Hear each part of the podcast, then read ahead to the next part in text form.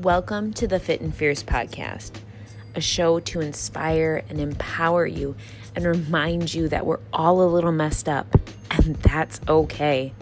I'm your host, Megan, and in my personal journey, I realized that the fiercest thing I ever did was to ask for help. I no longer wanted my story to rule me, I was going to own it and share it. And throughout each one of these episodes, I want you to remember that being flawed doesn't make you less, it makes you more.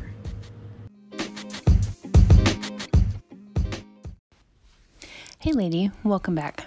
Sometimes we have to interrupt the normally scheduled programming i.e., bump the podcast that was supposed to be launched today for me to come on here and rant because that's exactly what I'm going to do. I'm fired up and I'm fuming, quite honestly. And when I get to that space, I'm going to need to release it. And the sooner that I release it off of my mind and heart, it hits your ears and your head and hopefully settles where it needs to with you. That long ramble. I'll get to in a minute. What the hell is she talking about? You're probably thinking. I'm talking about something that happened to me yesterday. And the irony of what happened was I received a text message from a friend, and she said that there were two young girls outside of her house, probably second grade age, run, walk, jogging, kind of going around the little loop in the neighborhood. And she could hear what the girls' conversation was. She was outside as well, could overhear it. And one of the girls said, I bet we're burning carbs by running. And the other girl pinched her stomach and said, I bet if I run every day, I will lose this by the end of summer.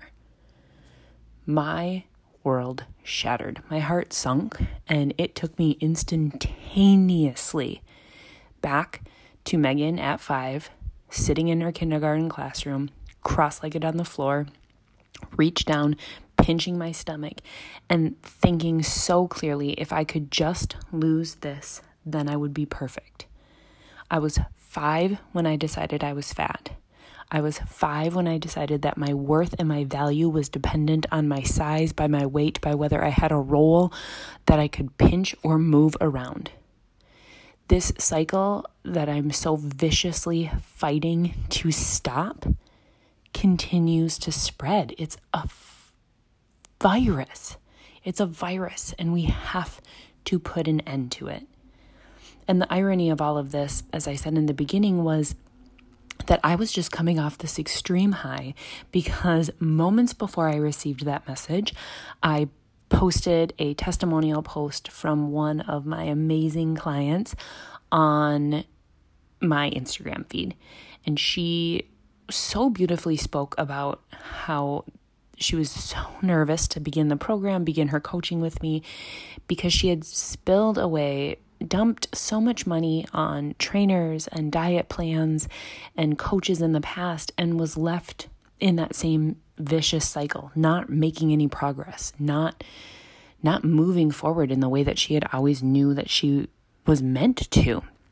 And how her coaching with me was a totally different ballgame and that she now has this beautiful relationship with her body and with how she moves it and with how she fuels it and with how she thinks and feels about it that she's excited and she's expanded her world to this beautiful space. I said a couple episodes ago, kind of that Technicolor dropping Dorothy in Oz, seeing everything in color. And as I was writing that and sharing that with Instagram, I then received this message.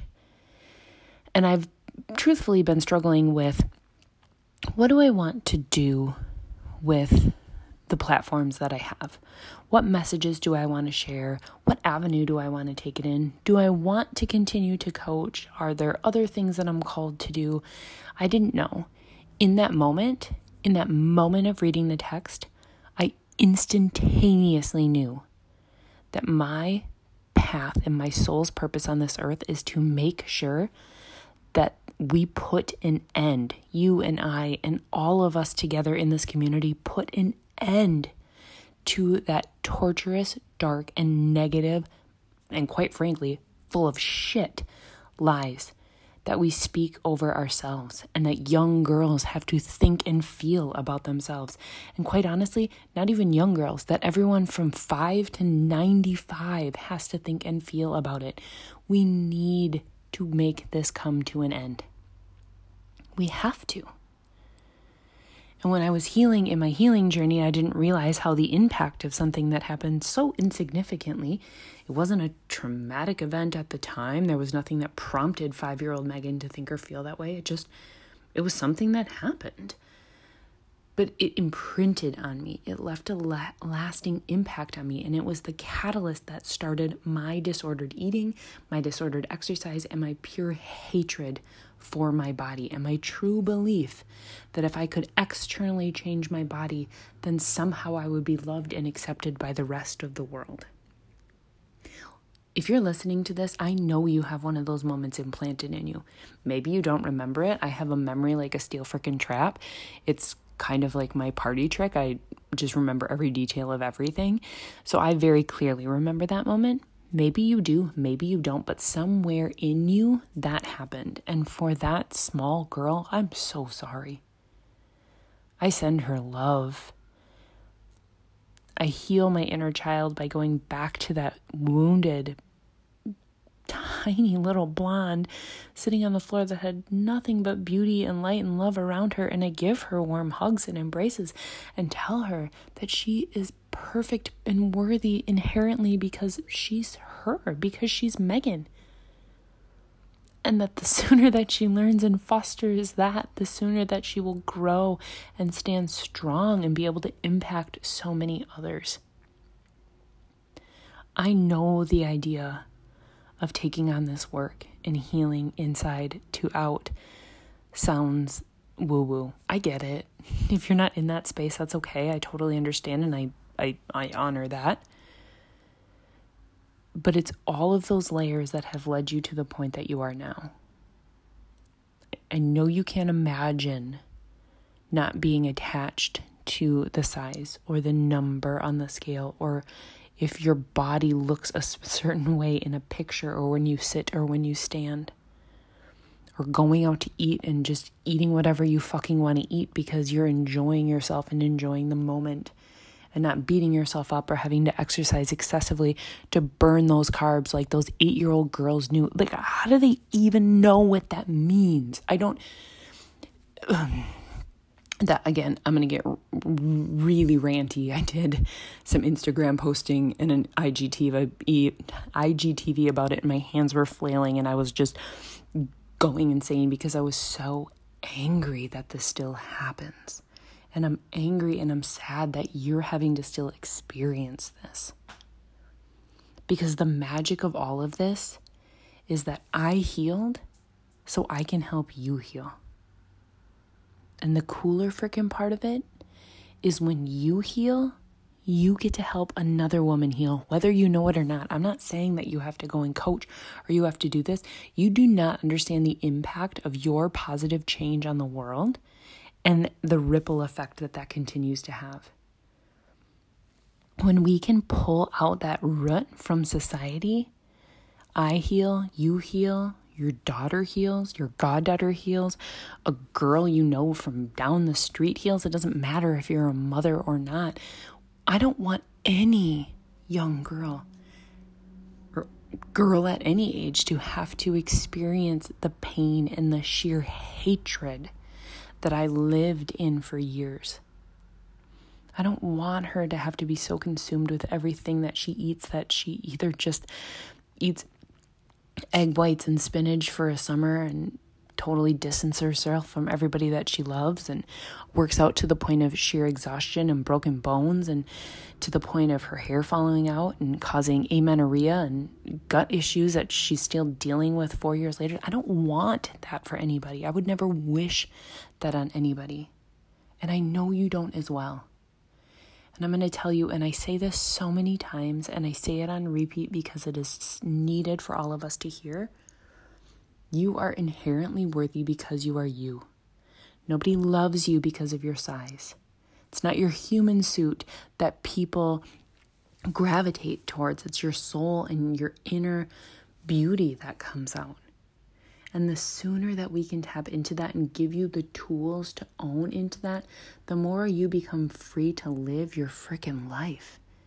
And the sooner that I never have to hear about an eight year old girl thinking that she needs to lose this tiny little piece of her to make her beautiful, to make her acceptable to society. That's such bullshit. It's such poison. We can do this together. And so after I reflected on that and I went back and forth of that, I knew again, like, this is what I am needing to do. And this is why I'm going to open up my second round of the Mindset and Muscle mini group coaching. I held it earlier this year and the impact was incredible on these this beautiful group of women's lives and if that means that that we can make this stop together then that's what i'm doing. And that's what i'm here to do. And i'm done playing small and i'm done deciding not knowing or no, the right now this is what i'm needing to do. We can do this together. We can heal together. It's scary. I know it's hard. I know it seems impossible. But it is possible and it is so necessary. I'm sending you healing light, healing love, and to every woman and every version of that woman, whether she is five or 95, the deepest, most warm embrace. And reminding her that nothing external will ever, ever shift or change that beautiful light that she shines internally. Thank you so much for listening to the Fit and Fierce podcast. If you enjoyed it, please head over to iTunes, subscribe and download so you never miss an episode, and drop me a rating and review. It's the best way to support the show and to keep more episodes coming your way. See you next time.